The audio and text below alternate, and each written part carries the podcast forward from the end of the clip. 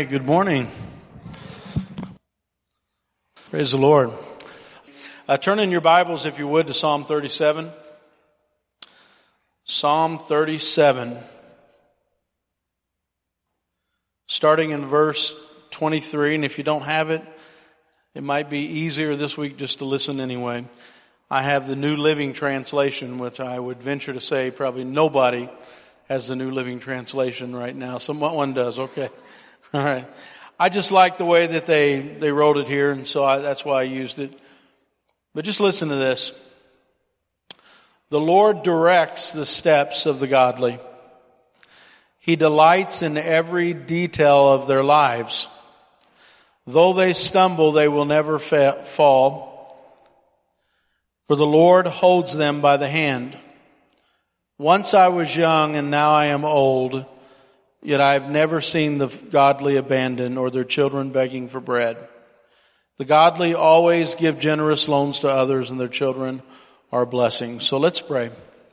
Heavenly Father, we come before you, Lord, and uh, we just ask that you would, uh, Lord, you would speak into our life and uh, bring uh, joy and and goodness and uh, benefit to our life, Lord. Help us and uh, help us understand and speak directly to us today, Lord. In uh, your name we pray, Lord Jesus. And everybody said, Amen.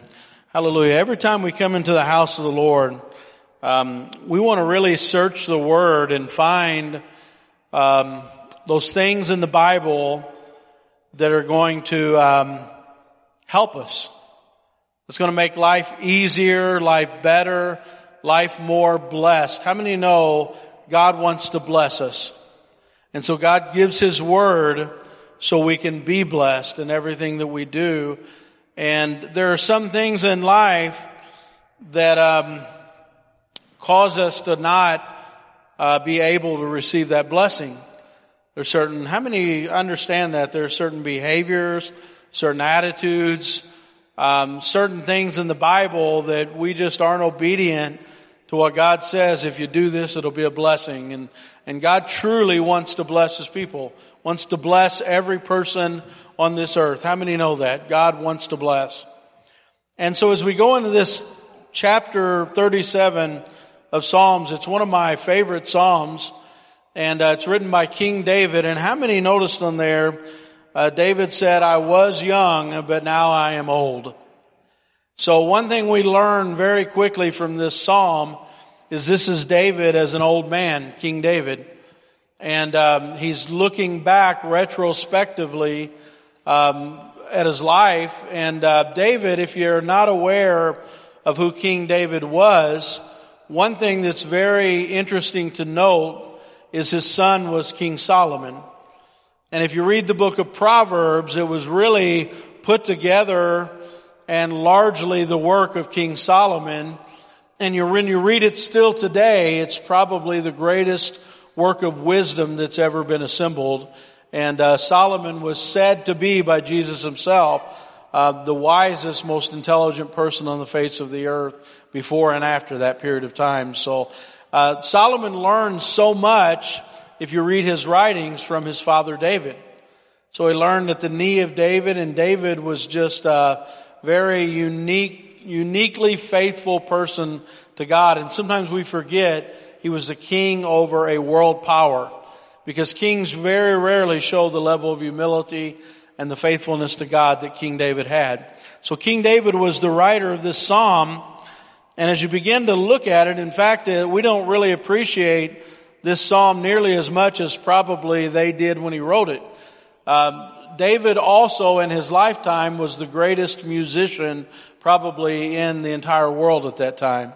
He uh, wrote thousands of songs and just was very brilliant. Even Solomon wrote so many songs. And so when David wrote this, it was written as an acrostic, which means that every other verse started with the letter of the alphabet in successive order, and it was arranged most likely in song format. So you can imagine just how impressive this probably was when he originally wrote it. But when you begin to look at it, this is a psalm that really begins to express to us a certain emotion that David is addressing that will really help us in life if we keep a check on it. And that emotion is, how many have ever went around and the very first verse we read said, the Lord directs the steps of the godly. And, and, and in the Bible, there are two kinds of people. There's what's called the godly and those who are called the godless. And so a very simple separation of people that are on the earth is there are those who have God in their life, meaning that I want God in my life and I want to hear what God has to say for my life. That's what the Bible calls the godly. And then there are those, how many of you know somebody that says, man, I have no use for God. I hate God. I don't want God in my life and really have no use for church at all. And that's what the Bible would call the godless. They're without a God. So the godly and the godless. And so they're speaking to the godly here, but sometimes we try to do what is right. We say, man, I want God in my life. I want to uh, live the way God wants me to live. I want to have the right emotions. I want to love people the way God wants me to love people. And we try to do good and we try to do what's right all the time. And then we look around and we say, wait a minute. That person is godless and they have so many good things in their life. How many have ever noticed that? And you say, why do I always do the right thing? Why do I always try to do what God wants me to do in life? And how many, just be honest, and, and how many have ever just stopped and said, why am I trying to do what's right? and you've gotten upset because there are people that just aren't at all. And it seems like God is blessing their life. And so David really addresses this because you're at a great danger of just stopping what you're doing and say, if I can't beat them, then I'll just join them. How many have ever felt that way? How many have ever felt that way this week? Okay. That's too close to home, right? All right. I can say I've felt that way. And sometimes you stop and you say, man, why am I doing this? Why am I going through this? Why do I even try? You know, I do what's right all the time and it just doesn't seem like I'm being rewarded better than the person next to me. And so David is trying to clarify why you should never allow yourself to feel that way. And he's doing it as an older man who's looking back on his life. And so uh, I just want to bring your attention first. Um, have you ever played a game and then I don't know if you've ever been in a situation where somebody just said, "Hey, let's play this game," and they totally changed the rules, and you think you're winning the game and you actually lose the game. And I was trying to think of times that happened because how many know if you're very competitive, how many are very competitive? Be careful. This might be a sermon about overly competitive people. No, it's not. Okay. But if you're really competitive, when they're reading the rules, think about it. What are you doing? Like, okay, so I got to do this to win, and I have the most of these, then I win. And if I acquire this, then I'm going to be the winner of this game, right? And so you're trying to gather that information. I was trying to think of a time that the rules were changed on me one time. And it's funny, the only one I could think of was we were having a minister, a local ministers meeting one night, just a fellowship meeting with all the ministers in the area. And it was Pastor Rod and I were going to that meeting. And so at the last minute, they told Pastor Rod, they said, uh, we want you to have a little icebreaker game before the meeting. And, uh, he was like, oh man, what are we going to do? What are we going to do? And, and we were going down to the meeting and right as we were getting there, he said, I got it, I got it. He goes, let's go by the uh, grocery store and let's buy a uh, package of toilet paper. And I was like, oh boy, this is, this is going to be really good. And, um, and I kept asking, what are we doing? What's the game? You know, cause I'm competitive. I want to know the rules, you know. And I said, I can't tell you. I can't tell you. And, uh, so anyway, I was sitting next to him and it comes to the point of the icebreaker, and he hands everybody one roll, one roll of toilet paper he passes around, and I'm to the left of him. And so he says, everybody take some toilet paper. So he passes it to me and I pull off, I start to pull off one and he goes, no, no, no, take a bunch, Chad, take a bunch. And I was like, some of you probably know the game. So I pull a little bit more. He goes, take a bunch more, a bunch more. And I was like, surely he's helping me here. So I took quite a bit, pulled it off, passed it to the next person. Everybody else he let just take one. And so the game was, you've got to share different things about yourself. And for each piece you have, that's how many things you have to share. So I had to share like 20 things about myself. And uh, so my point is that it's really important to know what the rules of the game are. The rules of the game determine everything. In fact, if you, at the end of the game, who's going to be awarded the winner? The one who know the rules. There's a winner right there. We've got a winner every minute. All right. And see, I scripted that. Good job. But if we don't know the rules of the game, how are you going to win the game? And in life, there are losers and there are winners. There are those who win at life and there are those who lose at life. And we've been conditioned to believe that the winners are the ones that have the most things. The winners are the ones that you look around and we're keeping score. Sometimes we look around and we say, well man, they've got this, this, this, and this, and, and look what I have. You know, and we, we're trying to keep score and we're trying to determine, and it's not about winning and losing, but it's about, you know, succeeding in life and accomplishing what God's wanting us to accomplish in life. And the problem is you can be doing everything right serving God, and you look around at the culture and start saying to yourself, wait a minute, I'm not winning. And you stop serving God and you start doing what everybody else is doing. And that's what this psalm is about. We can't do that. And David's trying to get us back on the right track and make us understand. In fact, title of my sermon is Who Wins at Life? Who actually wins? And so we got to figure out number one, who's making the rules? You know, who's making the rules to life? And ultimately, the Bible is about Jesus Christ being named the victor at the end of the book of Revelation. Revelation is called the revelation of Jesus Christ. He's going to be revealed as the King of Kings, the Lord of Lords. He's going to be the one making the rules. He's the one that's going to reward us in eternity. And he said he's going to reward us based on how we behave. He's going to be- reward us based on our faith in Him. He's going to reward us based on a set of criteria. How many know that Jesus Christ is the one who determines who the winners and the losers are? He's the one that determines the victors and the ones that aren't, the ones who will be rewarded and the ones who will be punished. And so the game of life, really, if you want to know the rules and Jesus ultimately is the victor, then we better find out what the rules of life are. And that's what Psalm 37 is all about.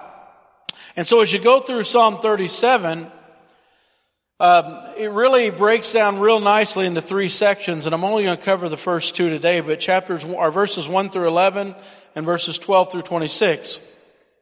So as you begin to go through verses 1 through 11, before you start looking at, David's actually trying to tell us in verses 1 through 11, why should I have faith in God based on the fact Let's be honest. If we look around and we base it on the fact of what we're seeing in front of our eyes, then you've got to say to yourself, why have faith in God?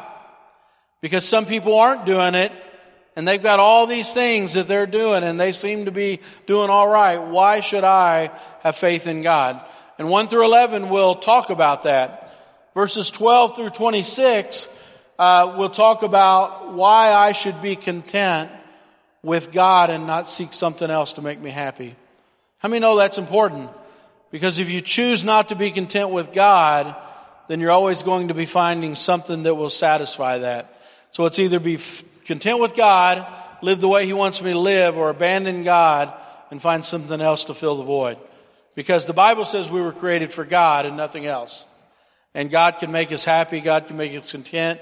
God can give us a full life and God will give us peace. If that's not true, then we're going to abandon that and go find something else to fill it, right? So as we go in here, the first thing I want to look at is the life of David. Because if you're struggling with life and other people have nice things, and the person who's telling you just be content with what you have, and that person is the king of the world and very wealthy and lives in a palace, how many would have a hard time listening to his counsel? Like, ah, you're okay, you're poor, just be happy with it. Like, well, yeah, you're a king, David. All right, but this is David looking back at his life and telling you the experience that he had for a lifetime. So let me go over a little bit about David's life so you'll understand why he's qualified to tell you this. David is the, his great grandmother was Ruth, who was a Moabite. How many know that? His great grandmother was Ruth. She was from Moab, which is a people that were not Christian people, were not godly people. Um, she was desolate. She had nothing. And she came to Israel because she originally was Jewish, married a Moabite man. He died. She, uh, her family, uh, her sons died. She had nothing and she came with nothing on her back and literally came into the welfare system of Israel. Uh, when you see her picking up grain in people's fields, she literally is on the welfare system of, of, of Israel.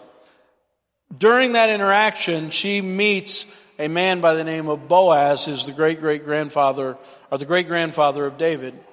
And so they get married, and it's kind of a rags to riches story. This Moabite woman who has nothing gets married, and David is the great grandson of that relationship.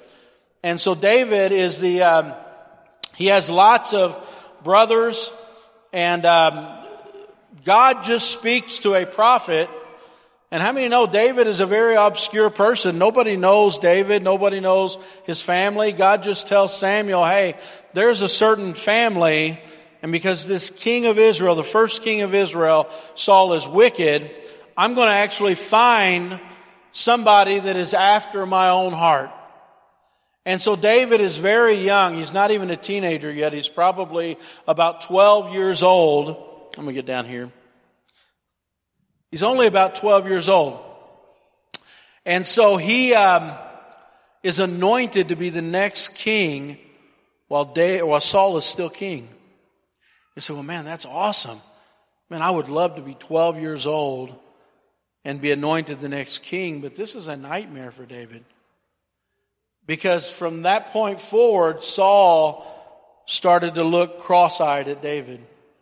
Now, David, the reason God anointed him is because he is in love with God. I mean, no, he's a very lowly shepherd. Probably the lowest occupation you can have is just to sit out in the field and protect the sheep, which means he smelled a little funny. How many know sheep have a funny smell to them?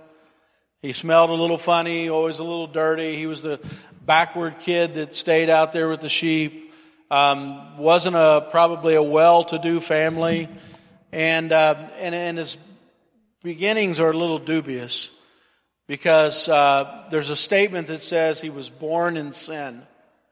And also, Jesse wanted to show all the other sons, but didn't want to show David.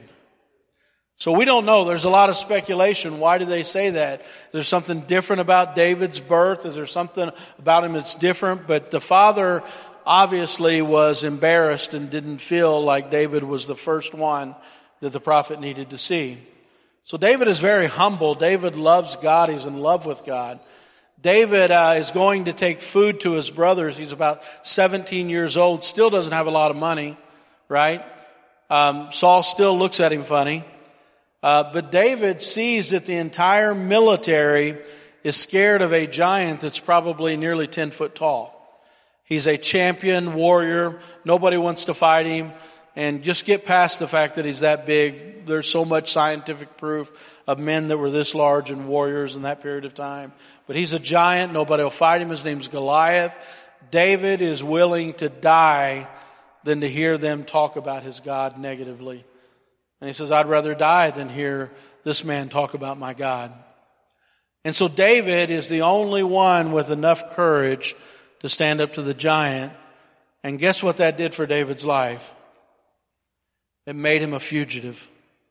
Saul hated David after that. Not because David ever did anything. He served Saul, served in his court, was the captain of the army. But Saul began at that point to try to murder David. And how many know David became a fugitive from the law?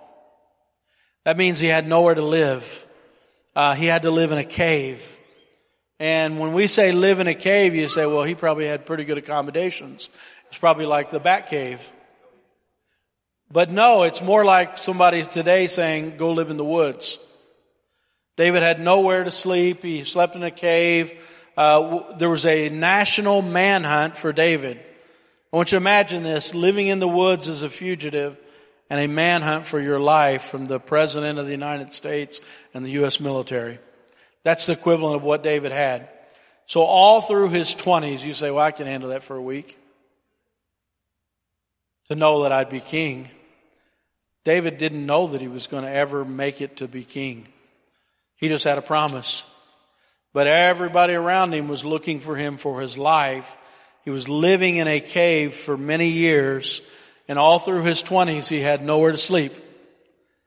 And so he goes through his 20s, manhunt for his life, several moments. He could have killed Saul and ended the manhunt, but he wouldn't do it. Saul would leave and go back to his palace. David would leave and go back to his cave. I mean, no, that has to take a lot of humility. Poor, nothing to eat. In fact, there were certain periods of time, get this, David went to the city of Nob. Do you know why? He was starving to death. He was begging for bread.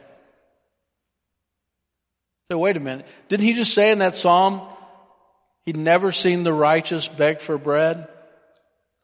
Guess who begged for bread? David. He went to Nob to ask Abimelech, said, Hey, do you have any bread? Me and my men are starving to death. He went to Nahab, Nadab. Nadab was a man that uh, had people raiding his property, damaging his property. He wasn't a very nice man, married to a woman named Abigail. And David and his men bravely defended this man's property. And he went to the man and said, Hey, we are hungry. Can you give us something to eat? And he basically said, Get lost. I mean, do you see God's righteous?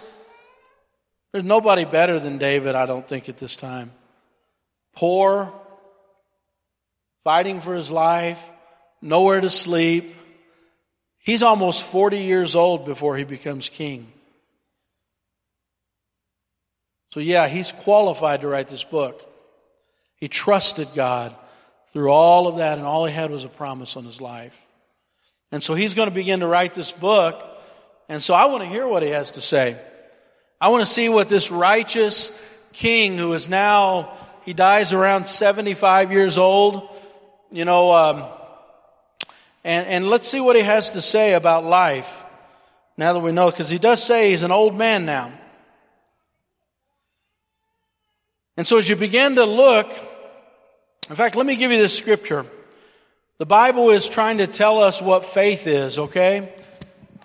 I mean, it's important to know what faith is, isn't it? Because this book is about trying to have faith all the way through life and not losing our faith in God. How many know the culture we live in right now? Very easy to lose your faith. There's so much pressure to not serve God, not do the right thing, not live for God, and and, and, and Hebrews defines what is faith. It says, but without faith, it is impossible to please God. For he who comes to God must believe first that he is, and that he is a rewarder of those who diligently seek him. So if I'm going to have faith, the first thing I have to do is believe that God rewards people that seek him. Now, if the enemy can convince me that somebody is just as blessed by not serving God as they are if they do, then how am I going to serve Him and have faith? It's not true. And so God wants to stress that as we begin to study this. But now let's look at what He says. Let's look at verses 1 through 11. Now I don't even hardly have to preach this. You just have to listen. This New Living Translation, listen, it says, don't worry about the wicked. In fact, this is why I have New Living Translation, because every other translation says, do not fret. And while that's a good word, nobody uses fret anymore. Not very often, okay? I like the word worry here, so don't worry about the wicked. I could stop right there, couldn't I? How many have ever worried about the wicked? Just be honest with me. How many have ever just spent a little bit of time saying, well, man, look at them. Well, what do you know? They got a brand new whatever, you know, look at them. Don't worry about the wicked. Or envy those who do wrong. Ever envied people who do wrong? For like grass, they will soon fade away. Like spring flowers, they will soon wither. Trust in the Lord and do good. Do you see what he's doing here? He's saying, don't stop doing good. He's a rewarder of people who seek him. Don't be fooled by the people in front of you that aren't living for God because they're going to soon fade. They're going to soon wither. How many have seen those spring flowers? As soon as they come up, they're gone. Right? And that's what he's saying here. He says, trust in the Lord and do good, then you will live safely in the land and prosper. Take delight in the Lord and he will give you your heart's desires. How many would rather God give you the desires of your heart than go acquire it on your own? I'd rather God be able to say, hey, this is what I want in your life. This is what I want to bless you with. And it says, commit everything you do to the Lord, trust Him, and He will help you. He will make your innocence radiate like the dawn, and the justice of your cause will shine like the noonday sun. That means you're going to stand out by the way you live your life, right? Be still in the presence of the Lord and wait patiently for Him to act. Don't worry about evil people who prosper or fret about their wicked schemes. Listen to this. Verse 8. Stop being angry. Turn from your rage. Do not lose your temper.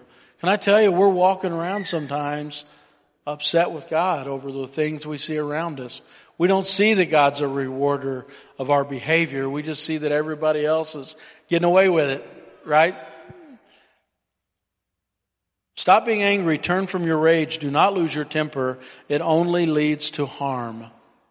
For the wicked will be destroyed, and those who trust in the Lord will possess the land. Soon the wicked will disappear. Though you look for them, they will be gone. The lowly will possess the land, will live in peace and prosperity. Now let's begin to look at this first stanza, the first 11 verses here. And the word trust, do you notice the word trust sprinkled in there? Several places. God's saying, trust me. You can trust me. Have you ever felt the enemy saying, stop trust God? Stop trusting Him? Stop living this life. Stop doing the right thing. The enemy is trying to destroy your trust. And while the word trust is used in there several times, it's also implied in every verse. It's implied in every single verse here. And it's implied even in the negative commands. So let's look at the negative commands first. And just depending on what kind of personality you are, I don't know what personality you are. They say some are uh, the glass half empty or the glass half full. Okay, some are positive, some are negative. Some people notice negative statements first. Some people notice positive negative statements first. So let's see which one you noticed first. Here's the negative ones. Um, it says, "Don't worry about the wicked, or envy those who do wrong." Verse seven, it says, "Be still in the presence of the Lord. Wait patiently for Him. Don't worry about evil people who prosper or fret about their wicked schemes. And then says in, in, verse 8, don't stop, or stop being angry, turn from your rage, do not lose your temper. It only leads to harm. These are all negative commands. You know, they're saying, don't do this, don't do that, don't do this, don't do that. So as we begin to look through it, we begin to see what it says. In fact, verse 8 in the New King James Version says this, cease from anger, forsake wrath, do not fret it will only cause you harm. Now think about that. How is being angry at the wicked going to cause you harm? I'm trying to help us here. How many have ever went to work and you're slamming things? You're throwing things around and you say, man, I got it terrible. uh, this is happening and that's happening and nobody has to go through this and nobody has to go through that and nobody has to do this. only I have to go through this and only I have to go through that. You say, man, that's terrible, Chad. There are people like that. How many have ever had those emotions?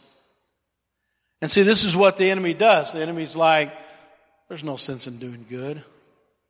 There's no sense in doing the right thing. And, and it's saying cease from that. It's a command. You know, it's a sin if God's saying don't do it and you're still doing it. If He commands us don't do it, then how many know it's a sin to do it? And so we gotta stop doing that.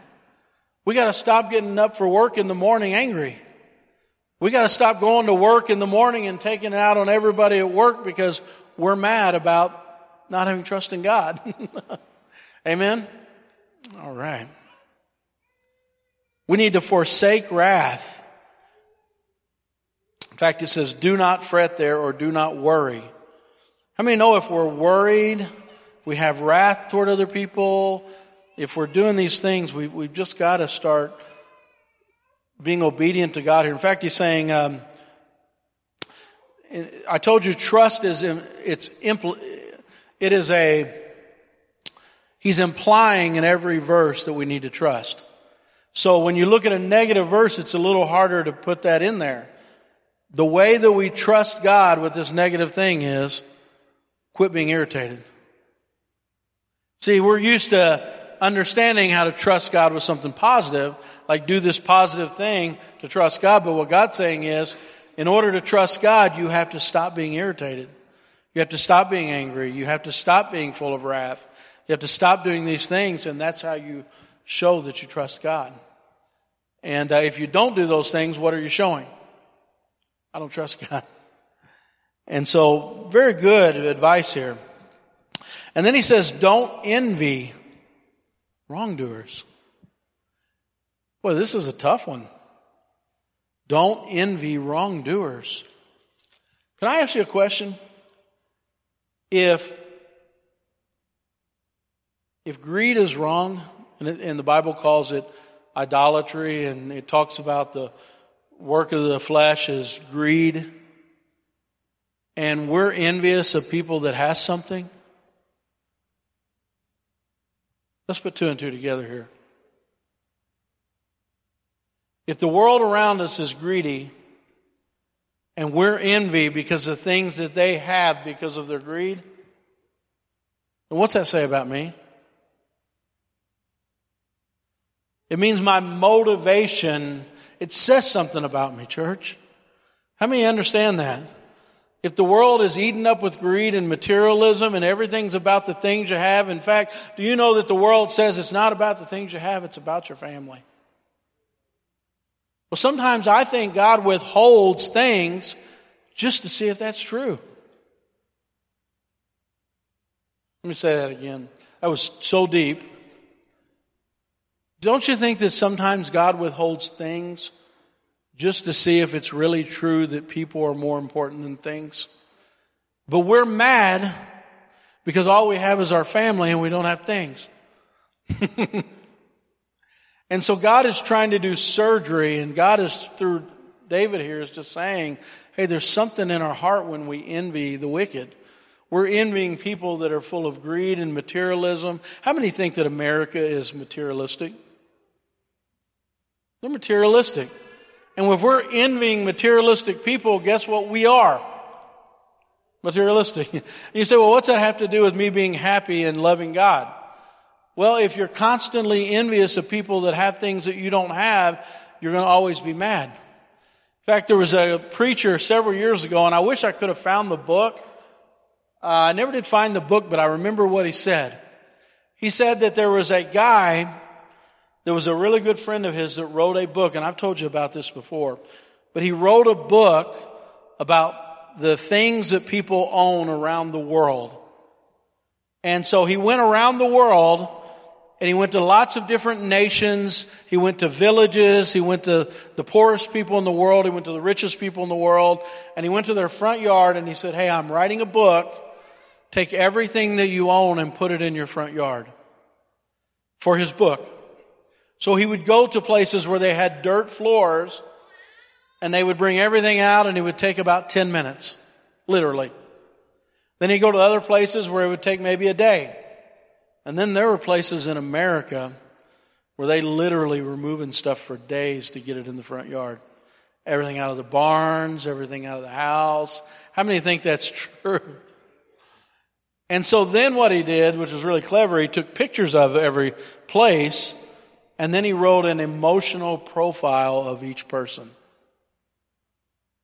And he found out that the happiest people had the least things. Say, man, that can't be right. That can't be right. It would have to be the ones that the longer they took to put stuff in their yard, the happier they were. No, it was the other way around. The ones that had less seemed to love each other more. Isn't that amazing? In church, it says something about us if we're envious of people that have things that we don't have. I'm not saying you can't have nice things. I'm just saying that a lot of nice things have us. And we've got to be very careful about that. He goes on. And he says two words here.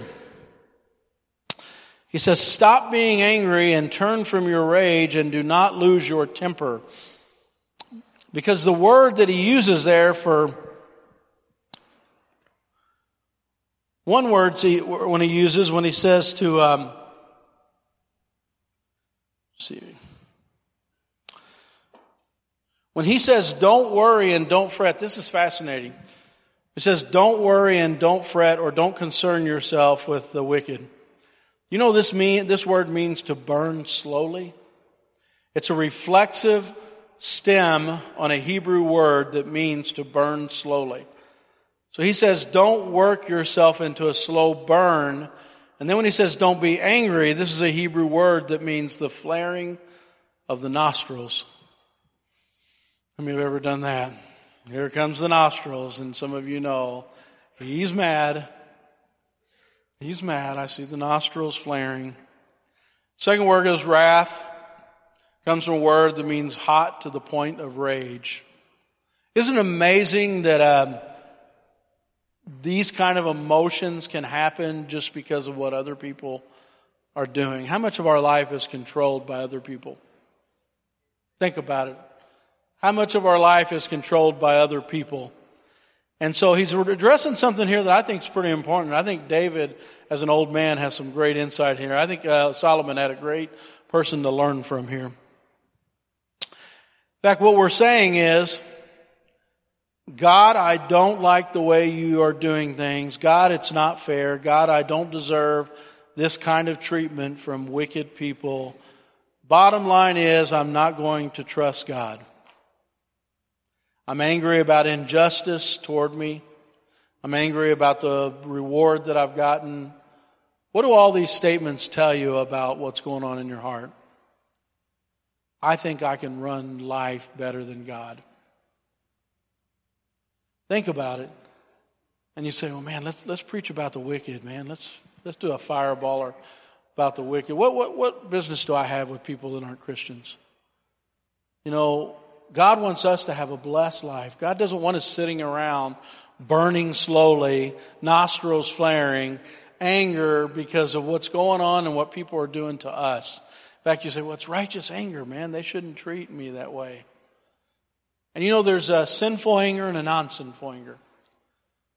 If people are being abused and there's an injustice and you're there to help that person, that's probably a righteous anger. But if it's you, it's probably a selfish anger.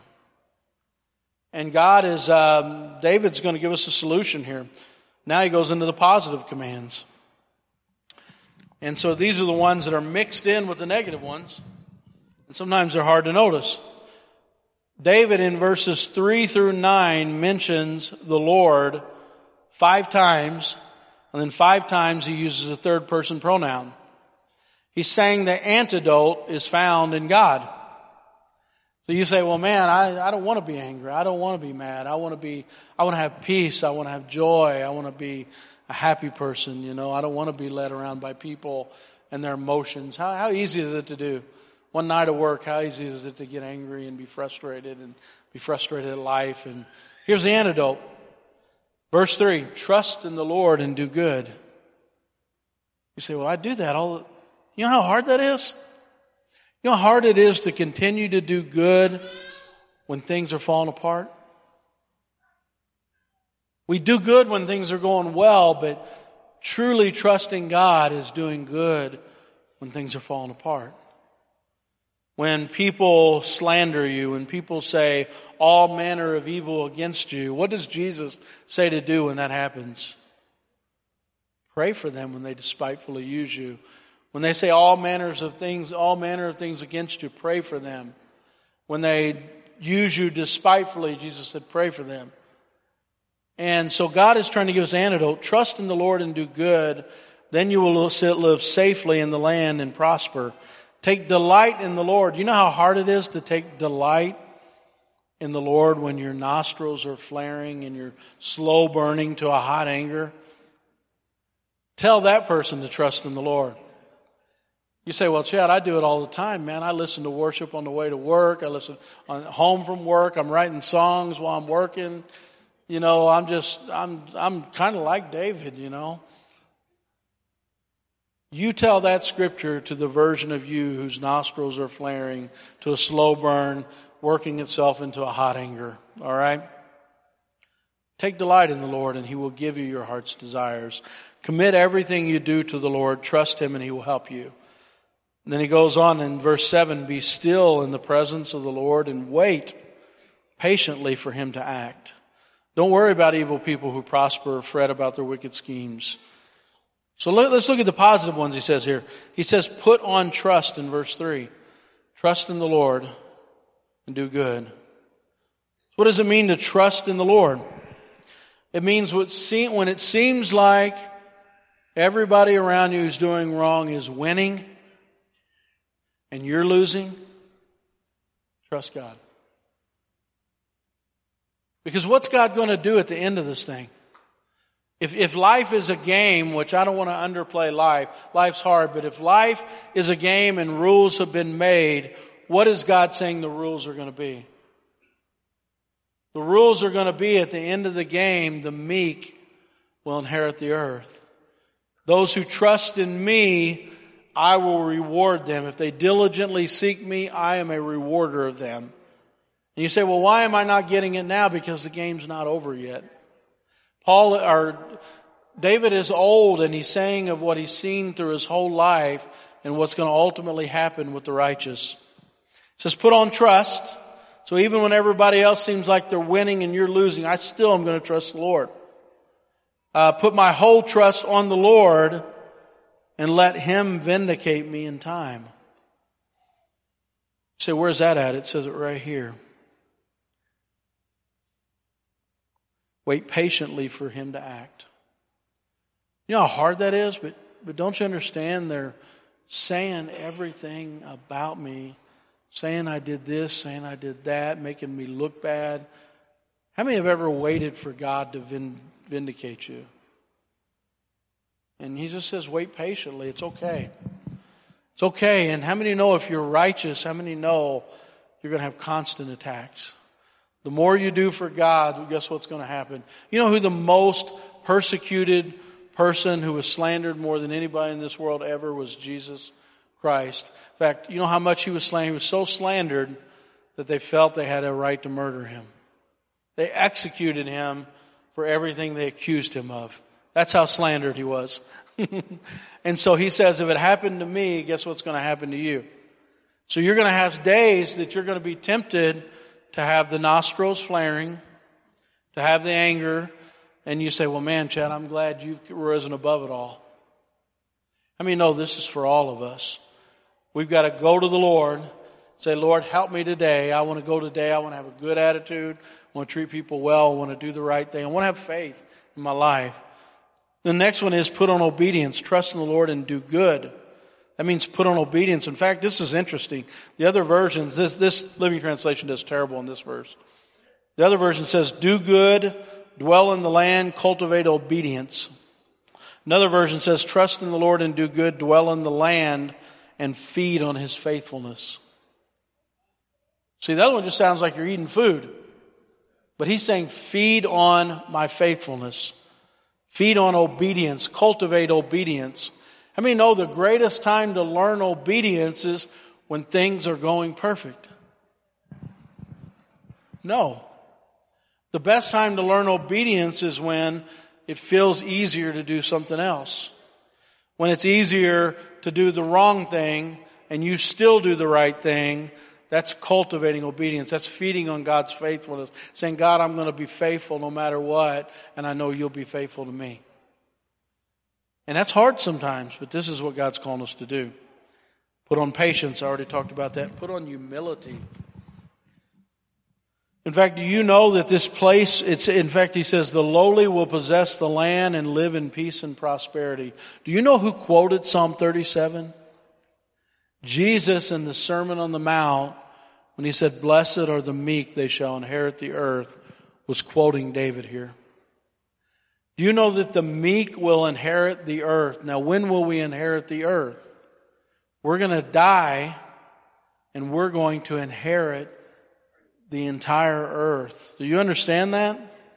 Has that hit you yet? If you're a person of faith, do you understand that we will be the wealthiest people the world has ever known? The Rockefellers and the Rothschilds think they've won the game.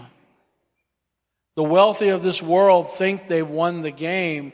How surprising is it going to be when the game's over and they say those aren't the rules of the game? The game's different. It's for those who are faithful God has always been a rewarder of those who do the right thing. And you say, well, it doesn't look like that right now because the game's not over until the judgment seat of Christ. And when that happens, guess who will inherit the earth? The righteous, the obedient, the godly. And so we have to understand that, church. We will inherit the earth. Jesus quotes that verse from David. The second section, real quickly. It starts in verse 12 and it says, But the wicked plot against the godly. They snarl at them in defiance. How many know there's a hatred for those who do the right thing? They like to laugh. They like to say, well, look, God's not even blessing you. I've got this and I've got that. It says they snarl at them in defiance. Here's what the Lord does though. But the Lord just laughs at them. He sees that their day of judgment is coming. Isn't that harsh? The world that doesn't live godly is laughing at us, snarling at us, defiance. They're plotting against us. But God laughs at them and says, Your day of judgment is coming. Isn't that scary that God says that if you're not righteous? It says, The wicked draw their swords, they string their bows, they want to kill the poor and, and the oppressed. They want to slaughter those who do right. But their swords will stab their own hearts. Their bows will be broken. It is better to be godly and have little than to be evil and rich. For the strength of the wicked will be shattered, but the Lord takes care of the godly. Day by day, the Lord takes care of the innocent. They will receive an inheritance that will last forever. They will not be disgraced when there are hard times. Even in famine, they will have more than enough. But the wicked will die. The Lord's enemies are like flowers in a field. They will disappear like smoke. The wicked borrow and never repay. But the godly are generous givers. Those who the Lord blesses will possess the land. Those he curses will die. The Lord directs the steps of the godly, delights in every detail of their life. Though they stumble, they will never fall, for the Lord holds them by the hand. Once I was young and now I am old, but I've never seen the godly abandoned their children begging for bread. Godly always give generous loans to other and their children are a blessing. Now a few financial things here. How many know that we're in a very tough financial time right now? And so this is some great financial advice from King David.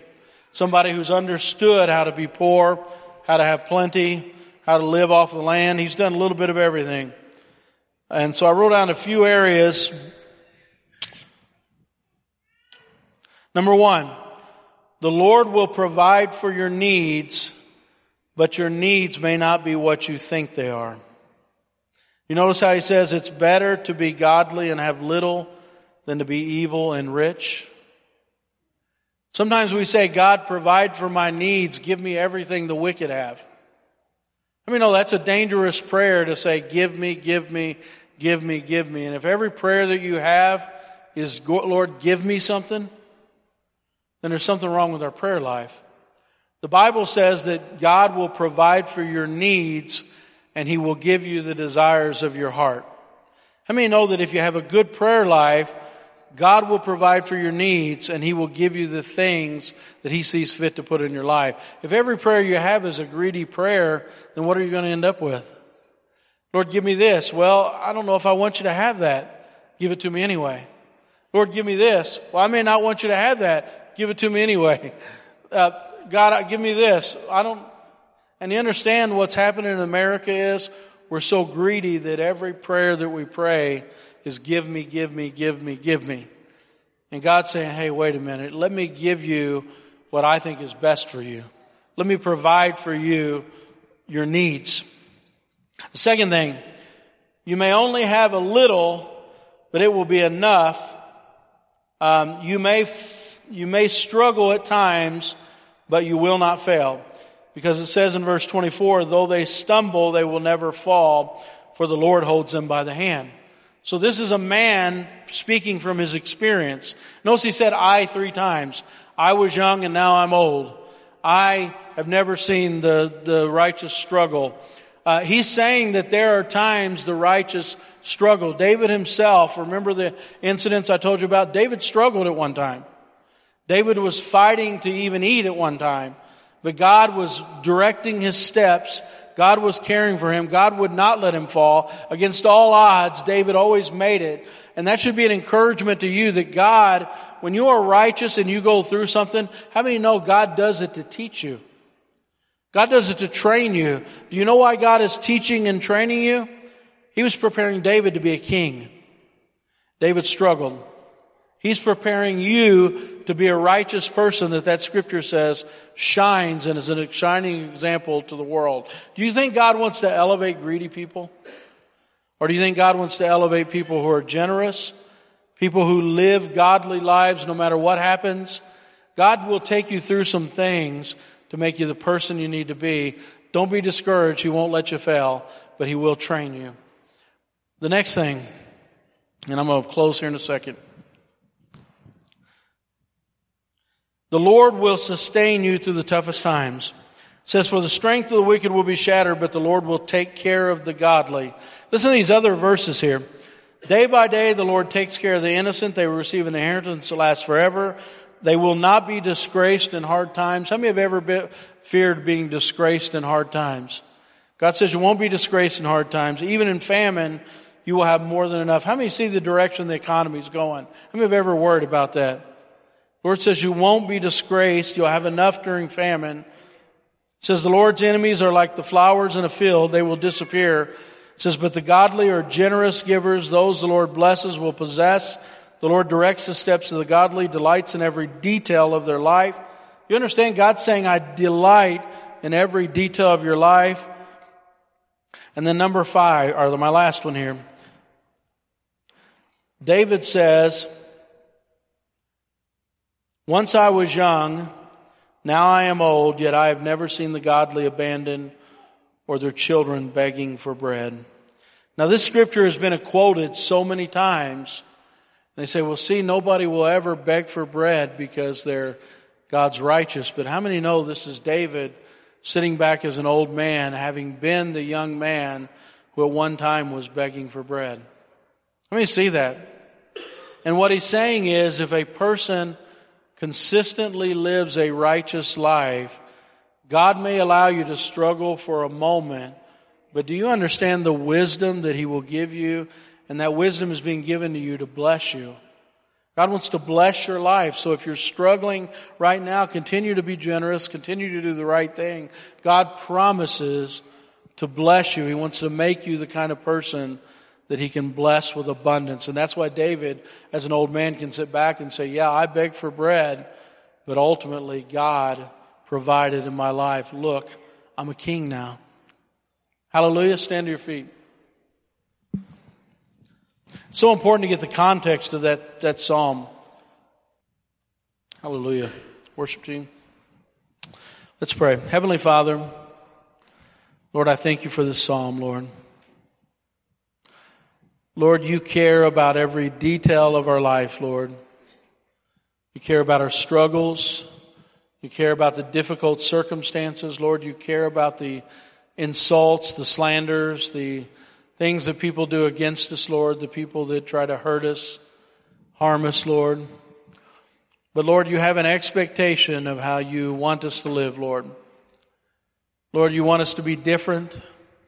You want us to be blessed. You want us to shine like a light in a dark time, Lord. You want us to bless people when they hurt us.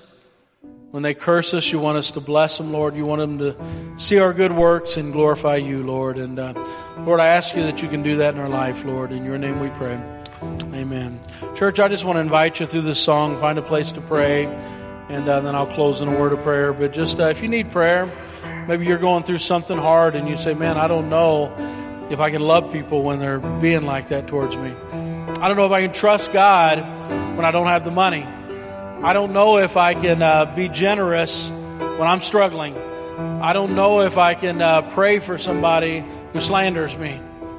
And God's saying, You can. You can do it. I've made you to stand out at work, I've made you to stand out in your life. I made you to shine like a bright light in this world. So find a place. Just just ask the Lord if you need prayer. We're here for you. Hallelujah.